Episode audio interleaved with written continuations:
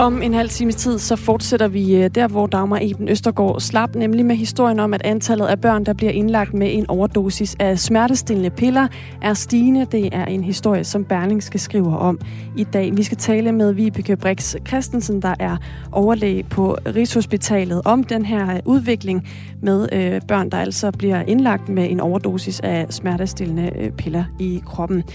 Vi skal også øh, runde øh, flere andre historier. Blandt andet så skal vi øh, se nærmere på, at et stigende antal danskere mener, at der skal gives mere adgang til de mange private skove, der findes rundt om i landet. Det er en undersøgelse, som vi kigger nærmere på klokken kvart i ni her til morgen, hvor Radio 4 Morgen er med Claus Elgaard og Anne Philipsen i studiet, og vi nu skal en tur ud til skolerne. På trods af, at øh, 2022, altså i år, officielt er udråbt som cyklens år af politikerne på Christiansborg, viser flere undersøgelser, at færre danskere rent faktisk tager eller bruger cyklen. Og det gælder også børn, som i stigende grad bliver kørt til skole frem for selv at cykle. Ifølge Sundhedsstyrelsen faldt andelen af mindre børn, der cykler til og fra skole med næsten 30 procent i perioden fra 93 til år 2000. Ifølge Cyklistforbundet er der intet, der tyder på, at den udvikling er ved at blive rullet tilbage. Og et særtræk af den årlige transportvaneundersøgelse, som Danmarks Teknologiske øh, Universitet, DTU, har lavet til os her på Radio 4. Den viser, at flere forældre kører deres børn til skole end tidligere. Og det vil transportminister Trine Bremsen nu har lavet om på og få flere til at tage cyklen. Det her, der handler om forældrene, det, det tror jeg er sådan på den helt kort, kort bane, at der er sådan en kronisk dårlig samvittighed hos forældre, og så kan man få afløb for dem øh, den dårlige samvittighed, hvis man, øh, hvis man er sammen i, i bilen. Og der er det jo min forhåbning, at, at man kan være sammen på cyklen, i stedet for at være sammen i bilen. Og på Tostrup Realskole har de allerede forsøgt at få flere til at tage cyklen med en kampagne i hele april. Og vores reporter, det er Lisa Linding, er taget til Tostrup lige præcis på Realskolen. Hvordan ser det ud lige nu? Vrimler det med dejlige cykler? Det må man sige. Altså 10 minutter før klokken ringede ind her klokken 8, der kom rigtig mange af eleverne på cykel og stillede dem her i cykelstativerne foran hovedindgangen til skolen. Der er faktisk så mange cykler lige nu, at eleverne har været nødt til at stille dem på græsarealet ved siden af stativerne. Men jeg har også set flere ankomme på løbehjul og gående, og så er der også enkelte, der er blevet kørt af mor og far. Christina Vedelsbar, du er forældre til tre børn på skolen og altså initiativtager til denne her kampagne. Hvordan synes du, at det går efter kampagnen i forhold til at få flere børn til at cykle? Jeg synes, det er gået rigtig godt. Øh, nu står vi her igen i dag for første gang, efter vi afsluttede kampagnen den 29. april, og øh, der er jo rigtig, rigtig mange, der cykler og kommer gående, så det, øh, det har virket. Hvorfor var det nødvendigt at lave den her kampagne? Altså, vi oplevede øh, rigtig meget kaos omkring vores skole. Øh, flere og flere, de øh, kører deres børn i skole, og øh, det vil vi gerne øh, lave om på. Så øh, vi har oplevet rigtig mange farlige situationer for vores børn, og det, øh, det vil vi rigtig gerne undgå. Hvad var det for nogle farlige situationer? Jamen, altså, det er, øh, det er fart, øh, det er uvendinger, det er, man svinger ud fra parkeringen og åbner bildøre op, og ser måske ikke altid lige, at der kommer en, en lille cyklist på siden af bilen. Så hvad har I helt konkret gjort for at få flere til at cykle? Vi har, øh, vi har startet den her kampagne. Vi har skrevet ud til vores forældre og appelleret til, at de skulle øh, sende deres børn afsted på cykler. Vi har øh, været til morgensang, hvor vi har holdt pep-talk for øh, udskolingen og øh, opfordret dem til at tage cyklen og øh, ja, så står vi ellers her en masse trafikvagter og øh, forsøger at lave sikker veje for børnene. Og hvordan er det blevet taget imod? Rigtig godt. Øh, altså, øh, der er stor opbakning fra forældre, og de øh, er glade for, at vi står her. Vi har spurgt børnene øh, før kampagnen, hvordan de øh, havde det med trafikken, og mange gav udtryk for, at de var øh, rigtig bange for at blive, øh, blive ramt af en bil. Så, øh, så der har været stor utryghed blandt børnene også. Så derfor, så jo færre biler, jo, øh, jo mere ro er der øh, omkring skolen. Og det ligger også netop op til mit næste spørgsmål, fordi jeg tænker, du er forældre til tre børn. Du kunne lige så godt bare koncentrere dig om, at dine egne børn cyklede. Men hvorfor har det været så vigtigt for dig at få alle børn til at cykle her på skolen? Øh, jamen, altså nu cykler vi jo i skole, og jeg øh, kan godt se den utryghed, der er. Øh, og øh, det er bare vigtigt og, øh, og sørge for, at der er, er tryghed for, for alle, og at vi får flere til at tage cyklen. Og så vender jeg blikket mod dig, Kenneth Halgren. Du er skoleleder her på Tostrup Realskole. Hvad siger du til projektet om at få flere til at cykle? Er det lykkedes? Jamen, det, det synes jeg, det er. Og jeg hilser det her projekt meget, meget velkommen, fordi vi har jo øh, altid kæmpet for at, at få øh, mere sikker trafik omkring skolen, fordi der er for mange, der, der er blevet kørt, og det har været for mange farlige situationer. Altså, skolen er jo ikke bygget til, øh, til biler, den er bygget til børn. Så, så vi ligger midt i det villakvarter. Der er ikke super meget plads til bilerne, og vi vil gerne have dem langt væk de her biler. Så vi har jo skolepatruljer, der hjælper børnene over vejen, så man kan sætte dem af længere væk, så de kan gå trygt i skole og komme på cykel og, og komme på løbehjul. Det er, det er det bedste. Så det hilser vi meget velkommen sådan et projekt. Men jeg så stadig, jeg var her lige et kvarter før, at det ringede ind, og jeg så stadig, at der var nogle forældre, der kørte deres børn. Hvad gør I for at få de sidste med? Ja, hvad gør vi for at få de sidste med? Vi, altså, vi, vi bliver ved med at opfordre. Det er, vi, vi prøver at ændre vane, øh, og, og det er jo svært. Det tager lang tid, når man har fået de her vaner ind. Og der er også nogen, som bor så langt væk og, og væk fra, fra offentlig transport, så det ikke er helt muligt. Så, så samtidig skal vi jo også øh, køre det spor, der hedder det politiske spor. Vi skal have fat i øh, lokalpolitikerne, sørge for, at der er noget ordentligt cykelvej og ordentlig offentlig transport, der virker. Ikke? Øh, så, så, så det er også et fokus, vi fortsat skal have. Men hvis ansvar er det at få flere til at cykle? Det er et fælles ansvar. Vi skal opfordre til det i skolen, og hvis vi nu også laver arrangementer i skolen, hvor vi laver cykelture. Det gør vi faktisk allerede nu i vores førskole. De er ude at cykle en gang om, om, øh, om ugen i de her små, der, der starter i 1. april. Ikke? Så, og så er de nødt til at have cykler med, og så er de nødt til at lære det, og vi lærer dem det derfra. Og så må vi jo sørge for at, at opfordre øh, lærerne højere op til også at lave cykelture, for man kommer bare lidt længere væk øh, og, og har flere øh, muligheder, når man kan tage cyklen. Og, øh, og skal du på cykel i løbet af undervisningen, så er du nødt til også at cykle om morgenen. Men hvorfor har det været nødvendigt med den her indsats? Jamen, jeg tror, det er, jeg, altså, det er vaner, og det er, jeg ved ikke om, jeg, nu, Trine Brams, hun siger jo, det er øh, dogenskab hos forældrene, og det kan godt være, at det også har noget at gøre med det, ikke? Og, og vaner. Og så er det den her dårlige spiral med, at der har været nogle uheld øh, rundt omkring, heldigvis ikke så meget her, men, øh, men øh, så er det en dårlig spiral med, så vil man gerne sikre sit eget barn, og så køre dem. Men så er der bare flere biler på vejene. Så vi skal have bilerne væk fra vejen omkring skolen og cyklerne frem. Hvordan så det ud før kampagnen? der var det kaos om morgenen. Og, der var vi jo nogle stykker fra skolen, som stod og prøvede at, dirigere om morgenen, og, og det var bare, det var der heldigvis nogle forældre, der så og sagde, at det kan simpelthen ikke passe, I skal bruge ellers tid på at stå og dirigere trafik om morgenen. I skal sørge for at skabe god skole til børnene og ikke opdrage på forældrene, det må vi selv klare. Så, så der var nogen, der tog initiativ til at, øh, at få forældrene med også til at, at, at bakke op omkring det her. Og så, så spreder det sig altså som ringe i vandet, og det er dejligt. Og nu ser vi jo stadig eleverne komme øh, på cykel her, og der begynder at være rigtig snævert. Hvordan har du det lige nu, når du ser, at så mange elever kommer på cykel? Jamen, jeg er glad. Det er dejligt, og det er skønt at se, at de kommer på, for det giver jo også røde kinder, og det giver også bare lidt bedre indlæring, når man har startet dagen med en cykeltur. Ikke? Så, så det gør mig glad. Det er dejligt. Og I snakker jo begge to om det her med, at falder de nu af på den? Altså, hvad, hvad håber du i, i fremtiden i forhold til at, at se børnene ankomme på cykel?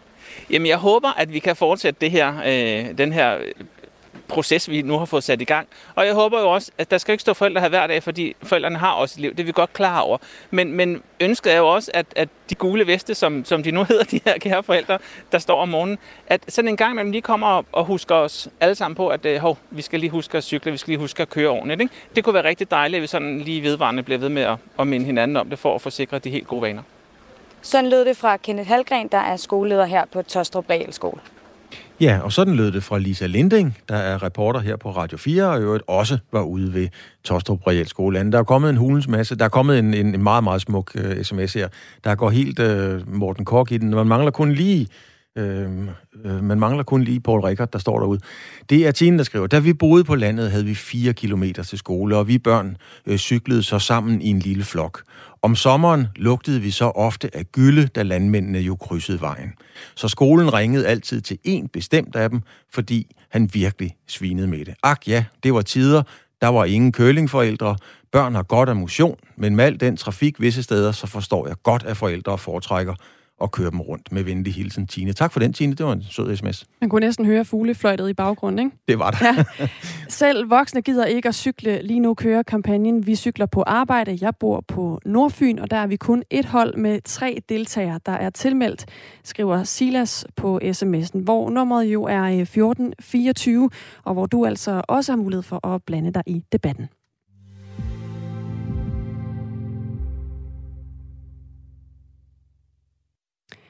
Nordmændene kan fejre deres nationaldag i dag, 17. maj. Det er smukt. Det er smukt. Det er også et smukt øh, kor, der synger her.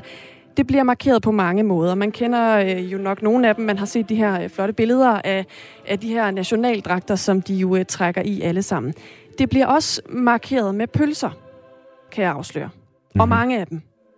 Der er nemlig øh, kommet tal, der viser, at i dagene omkring nationaldagen, der bliver der spist 20 millioner pølser i Norge. Det er mange. Og på selve dagen, der er det omkring 13 millioner pølser. Det er altså mange pølser. Altså 13 millioner pølser på dagen, de kan nå hele jorden rundt, hvis man fordeler dem med passende afstand. Ja, hvis man virkelig er god til at binde de der knuder imellem, så man kan lave sådan en, øh, en girlande af pølser. Det svarer til over to pølser per nordmand alene på nationaldagen. Og det er altså den øh, foretrukne menu, når øh, vores øh, naboer mod nord skal fejre, at øh, der man den 17. maj i 1814 øh, skrev under på øh, landets grundlov. Det er det, de fejrer i dag. Det er det norske nyhedsbyrå NTB, der har kigget på de her pølsetal. Øh, jeg kan også sige, at vestpå og nordpå i landet, der er de mest til grillpølser. Og i den østlige del, der køber de fle- fleste vinerpølser. Mm. Så der er også lidt præferencer der. Men nu hænger det jo pludselig sammen for mig. Det er jo klart, når man skal fejre landets øh, grundlov, så skal man selvfølgelig spise 13 millioner pølser. Det, det giver jo god mening. Det synes du giver rigtig god mening, ja. Og øh, der bliver altså i det hele taget spist ret mange pølser. Øh, den gennemsnitlige nordmand spiser 100 pølser om året, ifølge den her pølsestatistik, jeg har fundet på øh, NTB, altså det norske nyhedsbyrås øh, side. 500 millioner pølser bliver der spist om året i Norge. NTB har også talt med den norske forfatter og pølsemager Bodil Nordjore, som siger, at øh, pølsen er kommet i højere og højere kurs omkring den 17. maj de seneste år. Og øh, hun siger, og nu citerer jeg, det er ikke svært at se, hvorfor pølser er blevet så populære. Pølser er enkle, og du ved akkurat, hvad du får, når du køber dig en pølse. Det kan hun jo have ret i. Ja, ja, bestemt. Og, og vi skal huske at spise pølser. Det er jo en disciplin, der ellers snart vil blive glemt. Altså, ja. det, det, må vi, det skal vi huske. Jeg synes, du ser lidt sulten ud nu, faktisk. Ah, ja, ja, jo, Nå, jo. Det er lidt for altså, tidligt, altså, det, det, ja. Til en pølse. Det tror jeg ikke, de ville synes, I var i Norge. Jeg nej, tror nej, sagtens, de kunne finde de... på at køre med allerede nu. Nå, en lille øh, pølsesnak herfra, øh, hvor øh, vi jo også lige kan sige, at øh, det er især i Oslo, at, øh, at man øh, efterspørger de lokale pølser.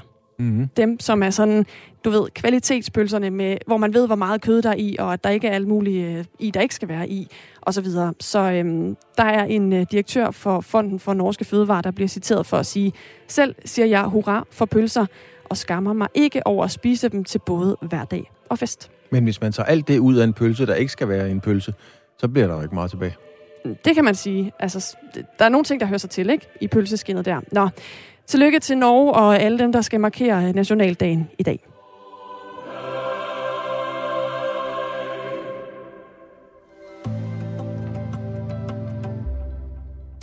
Vi kan jo øh, lige se på en øh, sag, som jeg lige skal finde øh, frem her. Vi øh, taler meget om Eurovision, jeg ved det godt, men der er bare så mange ting at fortælle om øh, det her med, hvordan øh, Eurovision præger øh, landet. Og øh, det er bare en lille kort historie om øh, den her øh, sang, Eurovision-sang, der vandt i lørdag, som var fra Ukraine. Nu er der en video af en soldat, som synger med på den her ukrainske Eurovision-sang, som øh, vandt, der simpelthen bliver delt vidt og bredt på internettet i øjeblikket. Stefania, mamo, mamo, Stefania, det er en soldat, der er på det her belejrede stålværk af Sofstal i øh, havnebyen Mariupol. Som man kan høre i baggrunden, står han og synger, imens der altså falder bomber ned i området. Og øh, der bliver talt om, at den her sejr i sangkonkurrencen, altså Ukraines sejr, den kan have højnet moralen blandt soldaterne ved fronten. Og øh, det er altså øh, en video nu, hvor en af soldaterne synger den her sang, der er gået øh, ganske viralt og bliver delt vidt og bredt på de øh, sociale medier. Ved at synge den her vindersang, så ville øh, den her ukrainske soldat gerne takke for øh, støtten fra hele Europa til Eurovision og for øh, den opbakning, man oplevede der. Så der var en lille historie for, hvordan Eurovision også bevæger sig ud til nogle af de lande, der, øh, der er rundt omkring i Europa. Hvad er tidligere forsvarsminister Claus Hjort Frederiksen egentlig konkret tiltalt for? Det kan Folketingets partiledere nu blive orienteret om ved et møde hos justitsminister Mathias Tasfaye. Orienteringen kommer, fordi Rigsadvokaten vil rejse tiltale mod tidligere for- forsvarsminister og folketingsmedlem Claus Hjort Frederiksen for brud på den paragraf, der hedder 109, og som handler om at røbe eller videregive statshemmeligheder. Og netop fordi det handler om statshemmeligheder, så er den konkrete tiltale hemmelig, og derfor så er det kun partilederne, der får en hemmelig og fortrolig orientering fra justitsministeren. Derefter skal de så, uden at afsløre tiltalen, anbefale deres folketingsgruppe at stemme enten ja eller nej til at ophæve Claus Hjort Frederiksens parlamentariske immunitet. Claus Hjort Frederiksen har nemlig immunitet, så længe han er medlem af Folketinget, og for at han så kan blive tiltalt i sagen, så skal Folketinget altså stemme om at ophæve hans immunitet.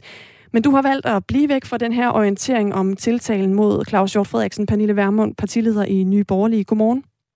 Godmorgen, og ja, det har jeg. Hvorfor vil du ikke vide, hvad Claus Hjort Frederiksen er tiltalt for? Jamen, det er der tre primære årsager til. For det første, så vil jeg aldrig anbefale min folketingsgruppe at stemme blinde.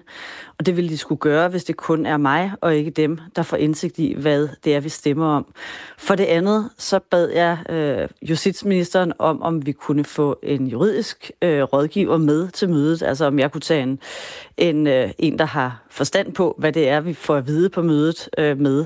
Det kunne vi ikke få lov til, og det betyder, at jeg skulle få overleveret juridisk information fra Rigsadvokaten mundtligt, uden at have en kindemands chance for at vurdere det juridiske i det. Og så synes jeg, det tredje er her, at man skal huske, at den her sag, den udspringer jo af, at Claus Hjort Frederiksen har kritiseret regeringen for nogle forhold omkring efterretningstjenesterne og efter, efterretningsvæsenet. Øh, en håndtering, som regeringen har mildest talt øh, ja, hvor de mildest talt har opført sig klumpet. Øhm, og hvis vi får fortrolige orienteringer om det her, så giver det os på en eller anden måde mundkur på, fordi den øh, viden, vi så får her, selvom det er almen viden, selvom det er noget, der er diskuteret ude vidt og bredt, jamen så risikerer vi, at vi ikke kan diskutere det, øh, fordi vi har fået det at vide fortroligt. Så det er de tre primære årsager. Du startede med at sige, at du aldrig ville anbefale din øh, folketingsgruppe at stemme i blinde.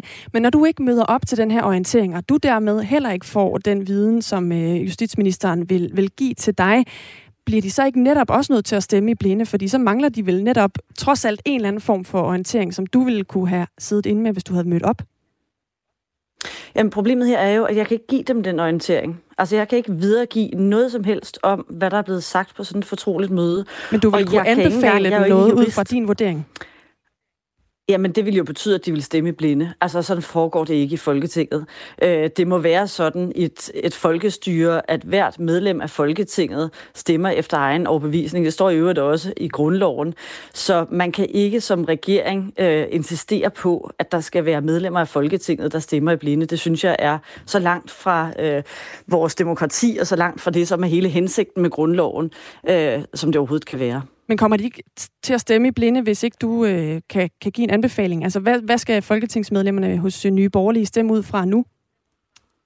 Jamen nu stemmer de jo så ud fra et forsigtighedsprincip, hvis man kan sige det sådan, og det er jo et princip, som handler om, at vi ikke kommer til at gøre noget anderledes, end vi ville have gjort i går. Altså vi kommer ikke til at ophæve øh, Claus Hjort Frederiksens immunitet. Han har immunitet, det vil han fortsat have, så længe vi ikke kan få fuldt indblik i, hvad det er, vi stemmer om, og så længe regeringen ikke har tillid til øh, Folketingets medlemmer, for det er faktisk det, det handler om her.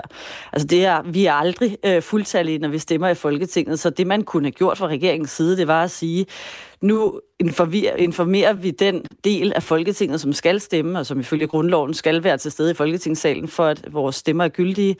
Øh, de får en fortrolig orientering. Vi har tillid til, at de kan øh, varetage de her øh, fortrolige orienteringer og bevare dem fortroligt, og så må hvert medlem stemme efter den overbevisning, man nu har, når man har fået den fortrolige orientering. Men at regeringen fastsætter, hvem det er, der må få den her viden, og så efterfølgende beder os alle sammen om at stemme, det er simpelthen uholdbart. Men hvordan er det anderledes, den øh, situation, dine folketingsmedlemmer står i nu? Hvordan adskiller den sig fra en situation, hvor du var mødt op til mødet, havde fået nogle fortrolige ting at vide, og så ikke måtte sige så meget? Jamen, den adskiller sig ved det, at den information, jeg ville kunne få på sådan et møde, ville jeg ikke kunne bruge til noget. Jeg ville kunne bruge den til at få stillet min nysgerrighed, men, men, men jeg ville ikke kunne bruge den til noget i forhold til mine folketingsmedlemmer. Til gengæld, så ville jeg risikere at blive, og det er jo en reel risiko, det kan man også se, der er flere juraeksperter derude at sige nu, der er en reel risiko for, at man får mundkur på med den fortrolige orientering, fordi ens mulighed for at kritisere sagen som helhed, både sagen mod Claus Hjort Frederiksen, men også den oprindelige sag, hvor Trine Bramsen jo gik ud med nogle meget, hvad skal man sige, følsomme oplysninger om vores efterretningstjenester, og som jo er det, Claus Hjort Frederiksen har kritiseret. Øh, hele den sag mister man muligheden for at kommentere på, at kritisere, og det, som ligger bagud for Claus Hjort Frederiksens sag, er jo en række af samråd, hvor altså, en stor del af partierne i Folketinget var meget kritiske over for øh, den sag, som, som Trine Bremsen havde, øh, havde i Forsvarsministeriet for nogle år siden. Og hvis, hvis vi ender med en situation, hvor det lykkes regeringen at give hele Folketinget mundkur på, fordi vi har fået de her, eller i hvert fald alle partiledere mundkur på, fordi vi har fået de her fortrolige oplysninger, som formentlig er, øh, har et stort overlap af noget, vi ville kalde offentlige hemmeligheder, og dermed også noget, vi ville gå rundt og kunne, hvad skal man sige, sige mere eller mindre åbent øh, til hverdag, jamen så mister vi også vores mulighed for at kritisere regeringen. Og jeg vil ikke, jeg vil ikke have mundkur på en situation, hvor den viden, jeg får, ikke er en viden, jeg kan bruge til noget øh, demokratisk, hvor jeg faktisk tværtimod bliver sat tilbage. Når Rigsadvokaten har rejst tiltale i den her sag mod øh, Claus Hjort Frederiksen, så er det jo fordi, den mener, at øh, han har gjort noget strafbart og ulovligt. Hvorfor er det ikke nok viden for dig? Jamen, hvis det var det, så var der slet ikke nogen grund til, at vi havde immunitet som folketingsmedlemmer. Det er ikke sådan, at vi har immunitet for, at vi kan gå ud og begå bankrøverier eller voldtage folk eller så folk ned, uden at den immunitet bliver ophævet. Når vi har immuniteten, så er det netop for at beskytte oppositionsmedlemmer af Folketinget mod, at den siddende regering... Øh, øh, hvad skal man sige, anklager dem for noget, som ikke øh, er validt. Mener altså, du, at regeringen det, man også det kalder her? begår justitsmord. Mener du, der er tale om justitsmord? Det aner vi jo sådan set ikke. Og det er jo det, der er problemet her. Vi aner det ikke, og vi har, altså med mindre man går ind som partileder og kun er, altså er den eneste, der skal stemme i sin folketingsgruppe, og i øvrigt er jurist med indsigt i det her, så ved vi det ikke. Og det er ikke, og det er ikke sådan, at det altid Øh, altså det, det her med, at det ligesom fremstår som om, at, øh, at nu er det bare sådan, at det kun er os, der kan få øh, fortrolig orientering. Det er jo regeringen, der bestemte det. Det er en politisk beslutning fra regeringen, hvem må få den her viden, og hvem må ikke få den her viden. Så regeringen kunne jo gøre det, som vi er mange partier, der har bedt om, orientere de folketingsmedlemmer, som skal stemme, sørge for, at vi når vi kommer til orientering, har mulighed for at have juridisk bistand med, så vi kan vurdere det, der ligger i anklagen. Og dermed vil vi kunne stemme på et oplyst grundlag. Det vil regeringen ikke, og det er jo her, vi har et demokratisk problem. Men lad os sige, at øh, et flertal vælger at ophæve Claus Hjort Frederiksens immunitet. Så er det jo ikke ens betydende med, at han bliver dømt. Det her er jo et spørgsmål om, om sagen overhovedet skal kunne, øh, kunne køres. Så hvad er øh, problemet i at ophæve immuniteten, lade domstolene køre sagen, og så se, hvor den øh, lander, og have tiltro til, at domstolene lander den det rigtige sted? Jamen, hvis man bare havde den tiltro, så igen, så ville der slet ikke være nogen årsag til, at vi som folketingsmedlemmer har immunitet. Øh, det, der er problemet med denne her sag, det er jo, at det ikke bare er det, som vi skal stemme om i Folketingssalen, vi ikke kan få indblik i. Det er også sådan, at hele anklageskriftet vil være hemmeligt for evigt. Altså ingen vil nogensinde kunne fortælle, hvad er det, han er anklaget, tiltalt for? Hvad er det, han, hvis han bliver dømt, bliver dømt for? Hvad er det, hvis han bliver frifundet, bliver frifundet for? Men stoler du ikke på, at domstolene vil dømme rigtigt, hvis det her det blev til en sag? Man kan ikke tale om, at domstolene dømmer rigtigt, fordi der er jo altid sager, hvor der er, eller der er jo ofte sager, hvor en person kan være anklaget, og så bliver frifundet. Der kan også være sager, hvor man bliver dømt øh, i første instans, og så bliver man frifundet i anden. Så jura er jo ikke en eksakt videnskab. Altså det er jo sådan, at, øh, at man har en forsvar netop, fordi man ikke nødvendigvis kan tage anklagemyndighedens øh, vurdering af en sag for gode varer. Der sidder dommer, der sidder vidner, sager kan falde øh, ud til den ene eller den andens fordel. Det handler jo om, i hvilken grad man har mulighed for at, at føre øh, bevis for det, som man, man siger er det rigtige, Men uanset det om man er jo er tilfældet for, for alle, også for folketingsmedlemmer. Altså det er jo tilfældet for alle her til, til lands. Så kort her til sidst, hvad ændrer det egentlig, hvis I ophæver øh, immuniteten, og så øh, vælger at sige, at det her, det, øh, det må øh, domstolene tage sig af. Det er dem, der må dømme. Jamen, der ændrer det, at det, vi her har tale om, eller vi her taler om et siddende medlem af Folketinget for oppositionen, og i en retsstat, i et demokrati, der, der kan vi ikke have en stat, en regering, som kan anklage et tidligere ledende øh, medlem af oppositionen for noget, som ingen kan få indblik i, og de så kan, ved, altså, så kan tillade sig at have en, øh, et forløb, som er så hemmelighedsfuldt. Død det fra Pernille Vermund, partileder for Nye Borgerlige. Tak fordi du var med. Nu er klokken halv ni, og vi skal have et nyhedsoverblik her på Radio 4 med Dagmar Eben Østergaard.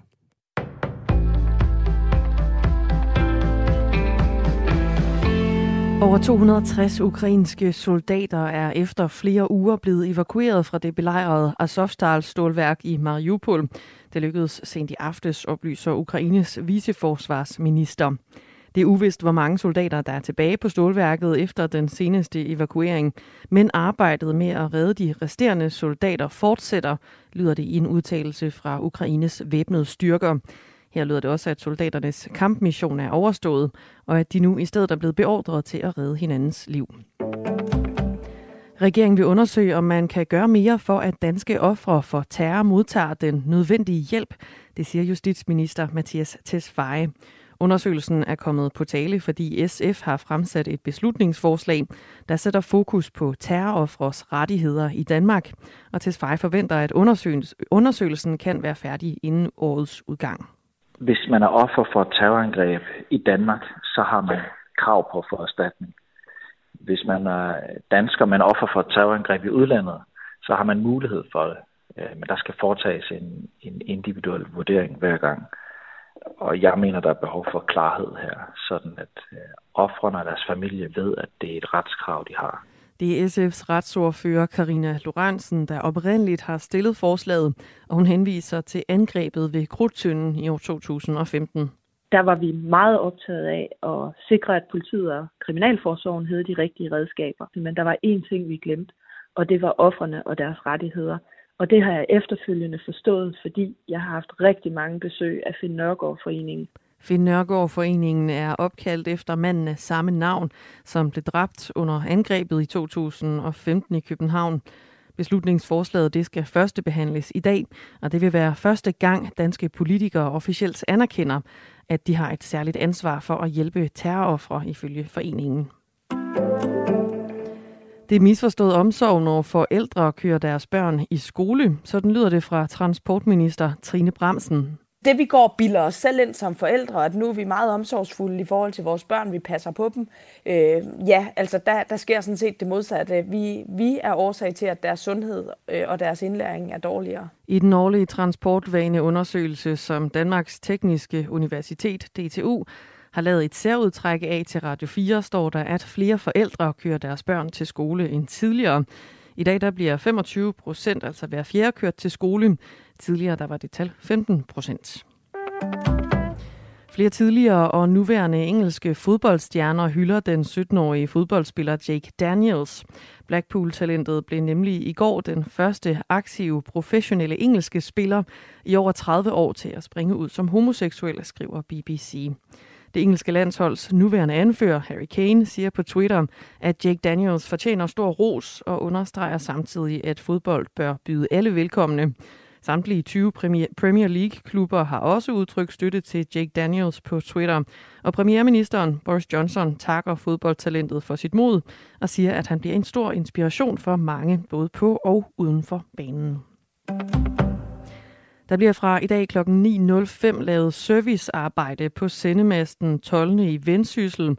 Det betyder, at vores FM-frekvens 100,7 og dele af vores signal på DAB er ude af drift i Nordjylland frem til klokken cirka 15 i dag.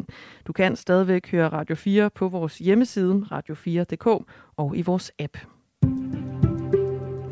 Mod sydvest mest skyde, og først på dagen lander der stedvis regn her. Ellers så bliver det tørt med nogen sol, og temperaturer mellem 12 og 18 grader, og vinden den bliver lidt til jævn fra østlig retning. Det var nyhederne på Radio 4 med Dagmar Eben Østergaard.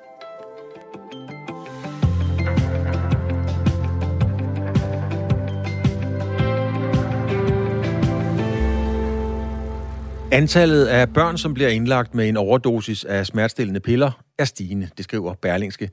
De seneste to år er tallet steget, og nu ser det ud som om, at tallet også fra 22 øh, er stigende. Det viser i hvert fald tal fra Rigshospitalet, Odense Universitetshospital og alle hospitaler i Region Midtjylland, hvor der i år allerede er tale om 70 indlæggelser med overdosis af smertestillende, og det er for unge under 18 år. Nu kan jeg sige godmorgen til dig, Vibeke Brix Christensen. Du er overlæge på Rigshospitalet.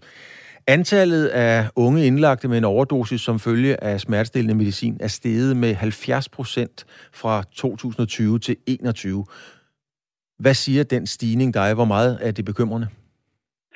Jamen, vi er da som børnelæger dybt bekymrede, når vi ser børn og unge mennesker indtage paracetamol i, øh, i øh, toksiske doser, fordi det er et udtryk for en mistrivsel blandt øh, børn og unge. Det er jo i sig selv farligt at tage paracetamol i, i så store doser. Det er farligt for leveren. Men øh, det er jo i bund og grund udtryk for et, et underliggende problem, som det er vigtigt, at vi gør noget ved. Du har selv udtrukket de forløbige tal for Rigshospitalet i 22, hvor udviklingen ser ud til at, at fortsætte. Hvad siger det dig, at, at udviklingen fortsætter? Ja, altså de tal, øh, der er kommet, det er jo fra Rigshospitalet, Odense Universitetshospital og Region Midt. Øh, så det er ikke, det er ikke et tal på den måde, der er landsdækkende, men, men det giver alligevel en god øh, idé om, at vi har en, en landsdækkende tendens til, at, at de her tal er høje og ligger væsentligt højere, end vi så inden øh, coronarestriktionerne. Øh, og det, der er bekymrende, det er, at, at den periode jeg overstod, Vi har ikke restriktionerne længere, men vi ser ikke det fald, som vi forventede.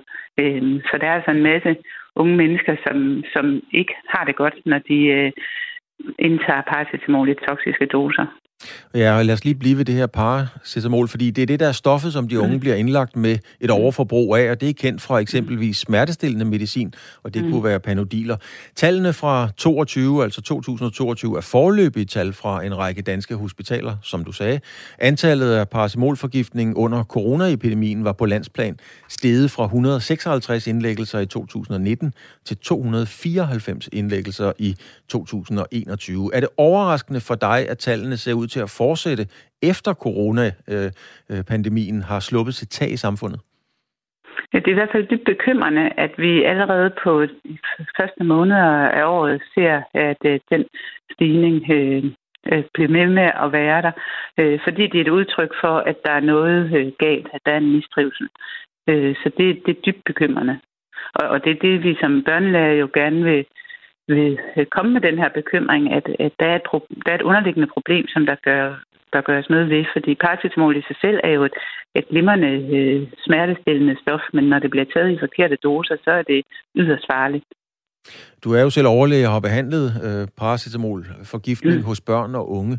Altså, du har været lidt inde på det, men, men hvor alvorligt er det her? Er det, er det, er det livstruende alvorligt?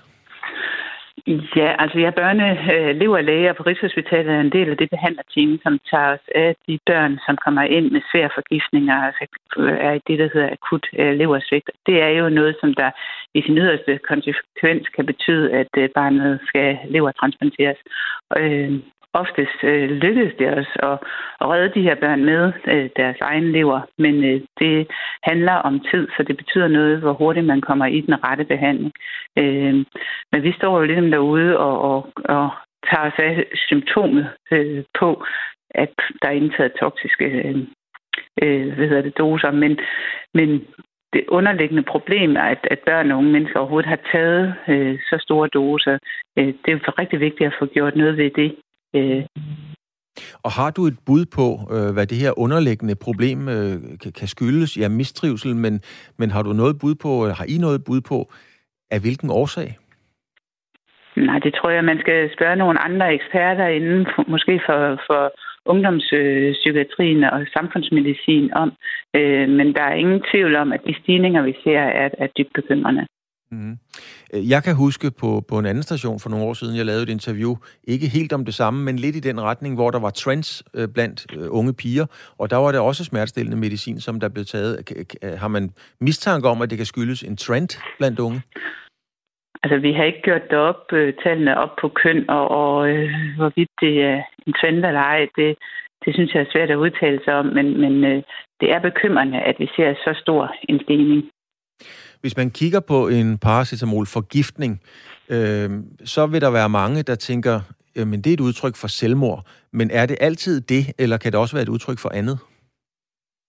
Nej, det siger tallene sådan set ikke øh, noget om, øh, om det er øh, med suicidal øje med, men, men det vi ved, det er, at det er øh, den her overdosis er ofte taget øh, med, med fuld overlæg, og dermed er det jo øh, en bekymrende adfærd, øh, og, og, og der, vil, der må ligge et, et, et, et stort problem om mistrivsel bagved.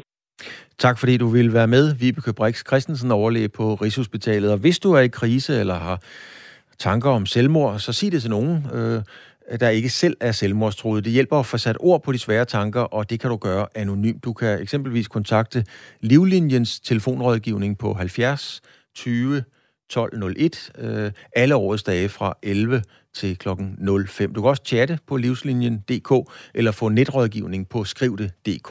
Og der er også andre steder. Udover livslinjen kan du også få rådgivning hos Startlinjen, Psykiatrifonden og Børns Vilkår. Den 1. juni skal vi stemme om Danmarks EU-forsvarsforbehold.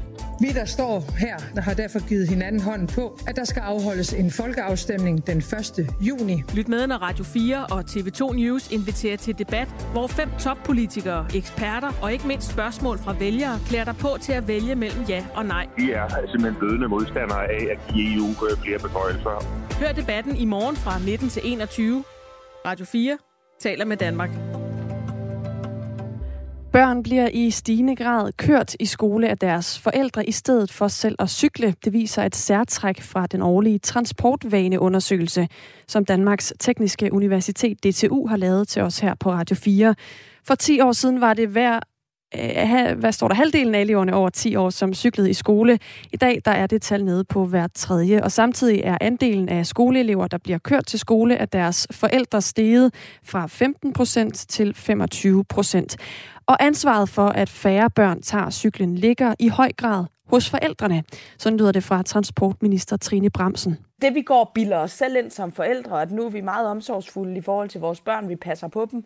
Øh, ja, altså der, der sker sådan set det modsatte. Vi, vi er årsag til, at deres sundhed øh, og deres indlæring er dårligere.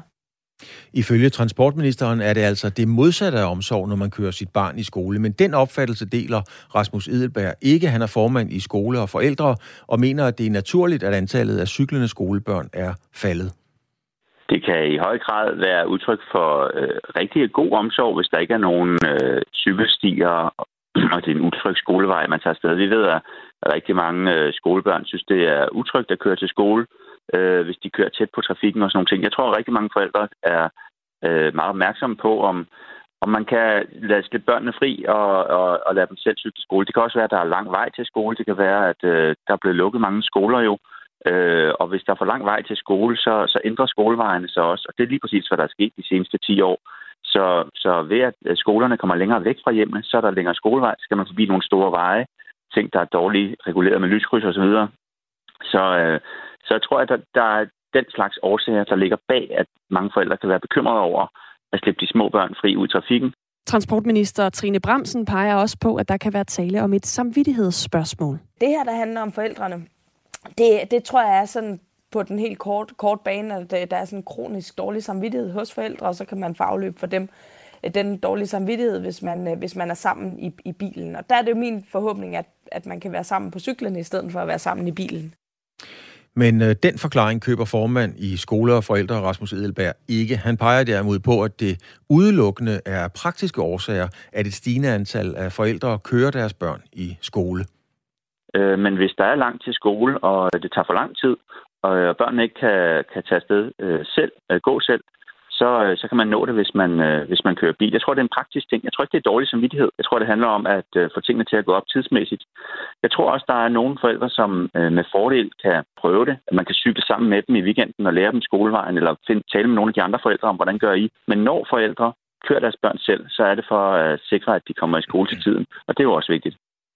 Ifølge Rasmus Edelberg er det problematisk, at færre børn selv cykler i skole, men samtidig peger han på, at det skal være muligt for alle børn, og det mener han ikke, det er i øjeblikket. Det vil være en rigtig god idé på mange ledere kanter, hvis, hvis flere børn øh, cykler i skole. Det er godt i forhold til, at øh, de får deres frihed, og de bliver kompetente. Det er også noget, de får glæde af senere, når de bliver ældre. Øh, og det må gerne starte i en, i en tidlig alder. Og det er en rigtig god træning at have sådan en fast vej til skolen, som man kender, og det kræver, at vi forældre tager dem i hånden og, øh, og lærer dem det i starten, følges de første par gange. Det kræver bare også, at der er nogle forhold, som øh, gør, at det er trygt nok for forældre øh, at slippe børnene løs øh, på egen hånd øh, så tidligt som muligt. Og så må man jo konstatere, at det faldende antal af cyklende børn står i kontrast til, at et stort set enigt folketing faktisk har udråbt 2022 til cyklens år. Klokken er kvart i ni, og det her er Radio 4 morgen med Claus Elgaard og Anne Philipsen. Et stigende antal danskere mener, at der skal være mere adgang til de mange private skove, man finder rundt om i landet. En undersøgelse, som Analyseinstituttet Nordstat har lavet for Landbrug og Fødevare og for Dansk Skovforening, viser, at knap hver tredje dansker mener, at der skal være lempeligere regler for, hvornår man må færdes i privat skov.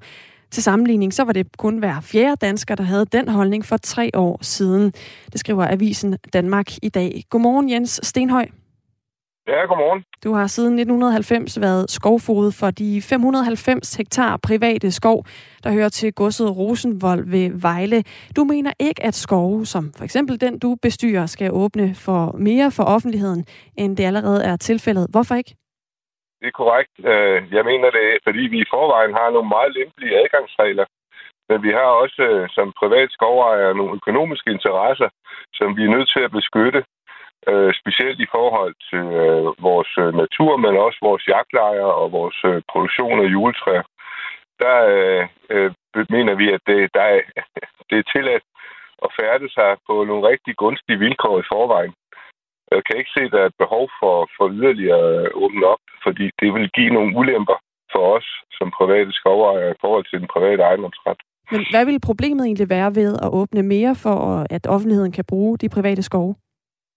Så vi vil jo få færdsel øh, øh, efter mørkets øh, hvad skal vi sige, frembrud og, og til solopgang. Og det ønsker vi ikke af hensyn til, at øh, vores øh, vildt skal have ro i skoven. Og folk færdes uden for veje og stier giver også en masse uro, som vil have betydning for, øh, for vildtet. Og også for, for de jagtlejre, vi har i skoven, som øh, betaler til mange penge for at være her. Det er jo sådan, at imens man i statslige skove må færdes døgnet rundt, så er der, som du også er inde på her, en række regler, man som menig mand skal overholde, hvis man gerne vil besøge en privat skov. Der er offentlig adgang fra klokken 6 morgen til solnedgang. Man må færdes til fods og på cykel, men kun på skovvejene og på stierne. Man må ikke slå sig ned nærmere end 150 meter fra bygninger. Friluftsrådet mener, der bør være adgang til de private skove hele døgnet. Argumentet er, at der er dele af Danmark, hvor der er så få offentligt ejede skove, at dem, der bor i de områder, har begrænsede muligheder for at komme ud i naturen. For eksempel så har spejdere svært ved at lave aktiviteter i vinterhalvåret, fordi der netop kun er adgang adgang til, til privat ejet skove indtil solnedgang, og derfor bliver det for eksempel allerede mørkt om eftermiddagen. Jens Stenhøj, når du hører sådan et argument, altså der er nogen her, der gerne vil bruge skoven og, øh, og har svært ved rent faktisk at gøre det med de regler, der er i dag. Hvad tænker du så? Jeg tænker, at det er hos os i hvert fald øh, på Rosenvold, der, øh, når det er organiseret arrangementer, for eksempel for spejder, hvor de ønsker at foretage nogle ting, øh, så kan vi kontrollere, hvordan det foregår, og hvornår det foregår. Og så er, det, så er det faktisk muligt efter aftale med os at gennemføre for eksempel et natorienteringsløb øh, for den lokale spejdergruppe. Det er ingen problemer i det. Det skal bare være organiseret og styret. Det, der er det farlige i, øh, i at åbne op, det er, at der bliver en masse ukontrolleret færdsel på kryds og tværs øh, af alting. Og i forvejen er folk jo ikke ret gode til at skelne mellem, hvad der er privat og statsskov. Så det kan sagtens lade sig gøre hos os, og, og foregår faktisk også. Men det er jo i forvejen en ret stor del af døgnet, hvor øh, man ifølge reglerne i dag kan gå ind i en privat skov uden at komme på kant med reglerne. Så hvad vil egentlig være det store problem i at udvide det antal af timer, man måtte være i skovene? Men øh, den ro, der skal til øh, for, øh, at vores øh, natur øh, kan, kan være der også. Øh, hvis øh, folk bare frit kan gå, så vil det skabe en vældig forstyrrelse i forhold til rådyr og dårdyr og krondyr øh, i vores skove. Og det er vi ikke interesseret i, fordi der er nogle... Øh, altså, der er ingen grund til, at, at dyrene skal, skal være der på menneskernes betingelser, når det kan være omvendt. Det er, det er menneskerne, der skal være der på dyrenes betingelser. Det er Men... sådan set det væsentligste argument herfra. Herudover så øh, dukker folk jo også pludselig op alle mulige steder, hvor de ikke må være. Øh, og, og, og det giver os i hvert fald nu masser af problemer i forvejen. Men i statslige skov, der må man jo færdes døgnet rundt, og der kan jo også være dyr, der øh, måske har brug for ro. Så hvad er det, der gør, at lige fordi det er en privat skov, så skal der være særlige regler? Jamen, øh, det er fordi, der er også privatøkonomisk interesse med hensyn til jagtudleje. Vi har også øh, for eksempel orienteringsløb, øh, organiseret organiser, øh, orienteringsløb, som øh, foregår, hvor man også lægger vildlommer ind, og på den måde skaber områder, hvor, hvor vildt kan søge hen, og, og der kan være fred og ro det, øh, det, øh, det, det går man på kompromis med i statens skove. Og, og det uh, giver også problemer uh, mange steder. For eksempel er det jo meget populært at komme ud og se krondyrene brunste. Men det giver også en masse uro, fordi folk uh, så skræmmer de her krondyr, og på den måde forsinker processen i forhold til brunst, og, og, og hænder vil komme senere på mindre kalve. Og det, det lever man med i statens skov, og det er jo så øh, øh, fint nok, for det er derfor, vi har de her skove. Og de områder, hvor der ikke er så meget øh, statsskov, der vil, der vil der også kunne laves aktiviteter, men bare det bliver organiseret, så det kan kontrolleres og styres.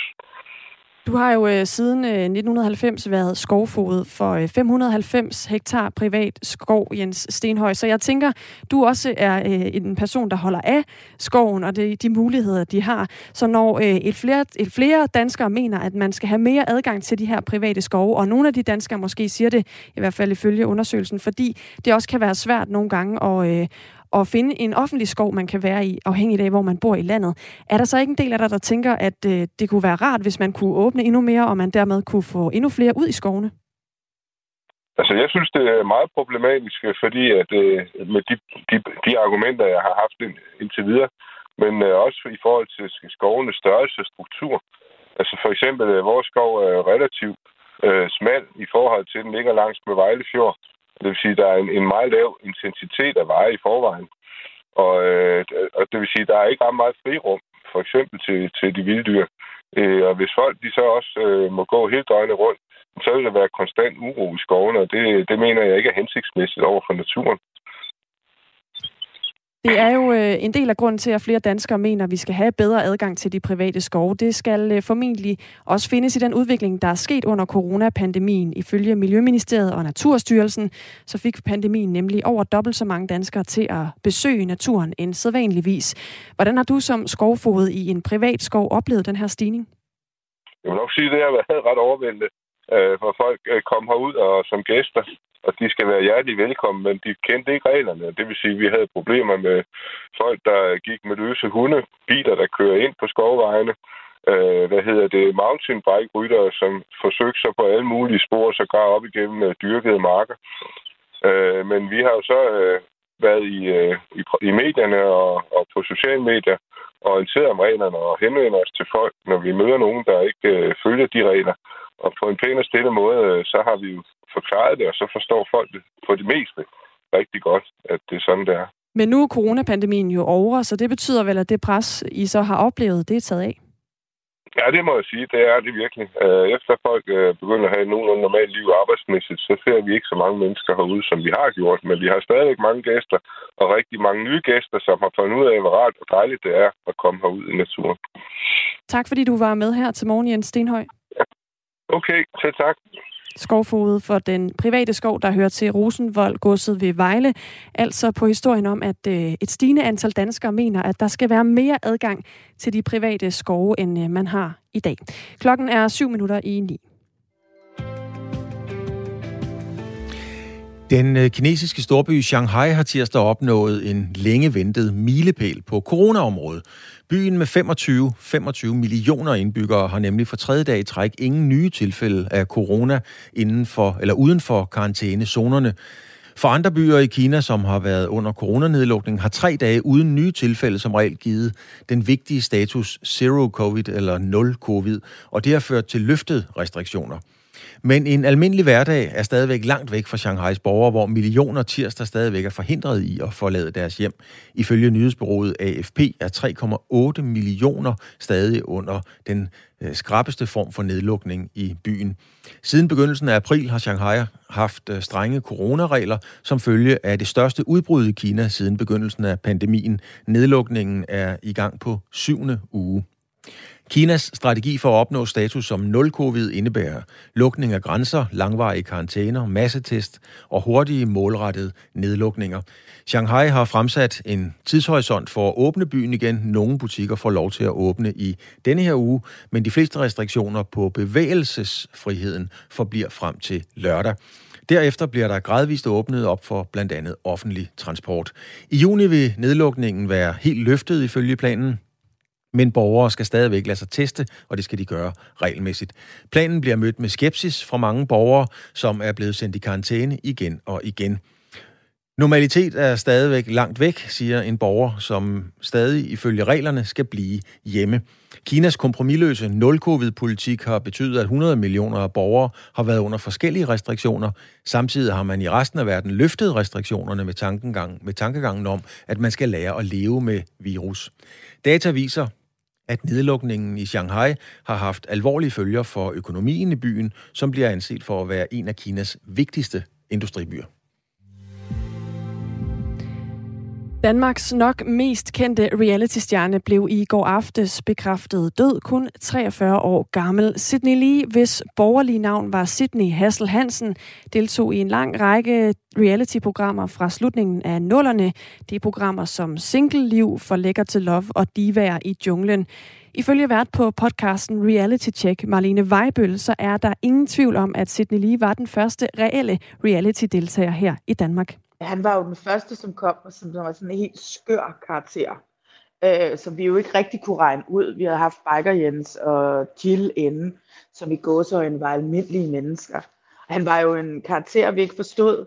Han kom med det her bruncreme og bandanaen, og så talte han i starten sådan dansk-amerikansk. Øh, og, og, og spillede vel, hvad vi troede i starten, en, en, en karakter, som var svær at forstå.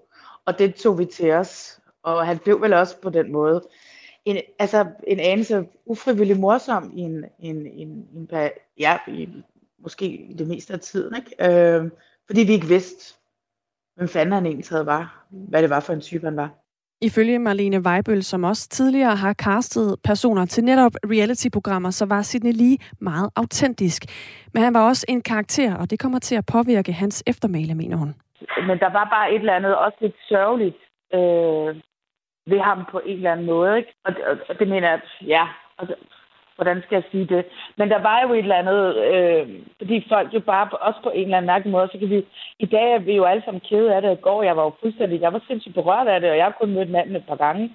Øh, men, men hans karakter endte jo med at blive sådan lidt en parodi på sig selv. Ikke? Og selvom Marlene Weibel kalder ham for den største danske reality-deltager nogensinde, så kommer netop den titel også med en pris. Jeg sad og læste nogle forskellige ting i går om ham, og, og folk har jo også tidligere udtalt, at måske så...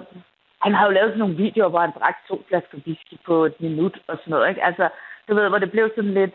Og måske var det bare ikke så fedt at være Sydney. Han kunne ikke gå på gaden, øh, uden at alle skulle have selfie med ham, og og, og så, så, så måske var det også bare en lille smule trist nogle gange at være ham. Jeg ved det ikke.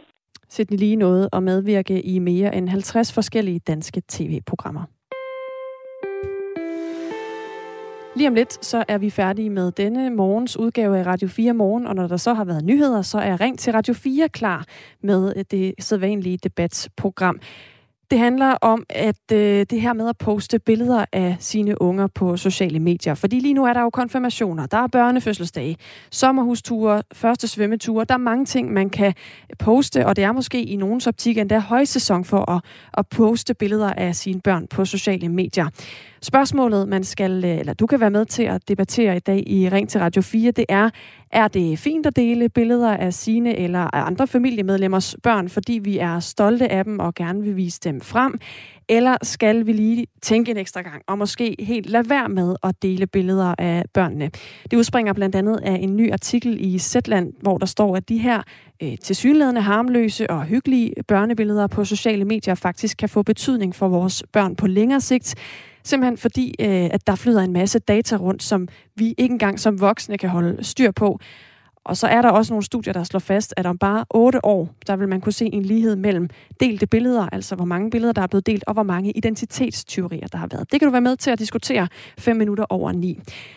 Så skal vi også huske at sige, at der fra klokken 5 minutter over 9 i dag bliver lavet servicearbejde på sendemasten 12. i Vendsyssel. Og det betyder, at vores FM-frekvens 100,7 og dele af vores signal på DAB er ude drift i Nordjylland frem til klokken cirka 15 i dag. Men du kan selvfølgelig stadig høre os på vores hjemmeside radio4.dk og i vores app. Og med det, så takker vi af for denne morgen fra Claus Elgård og Anne Philipsen.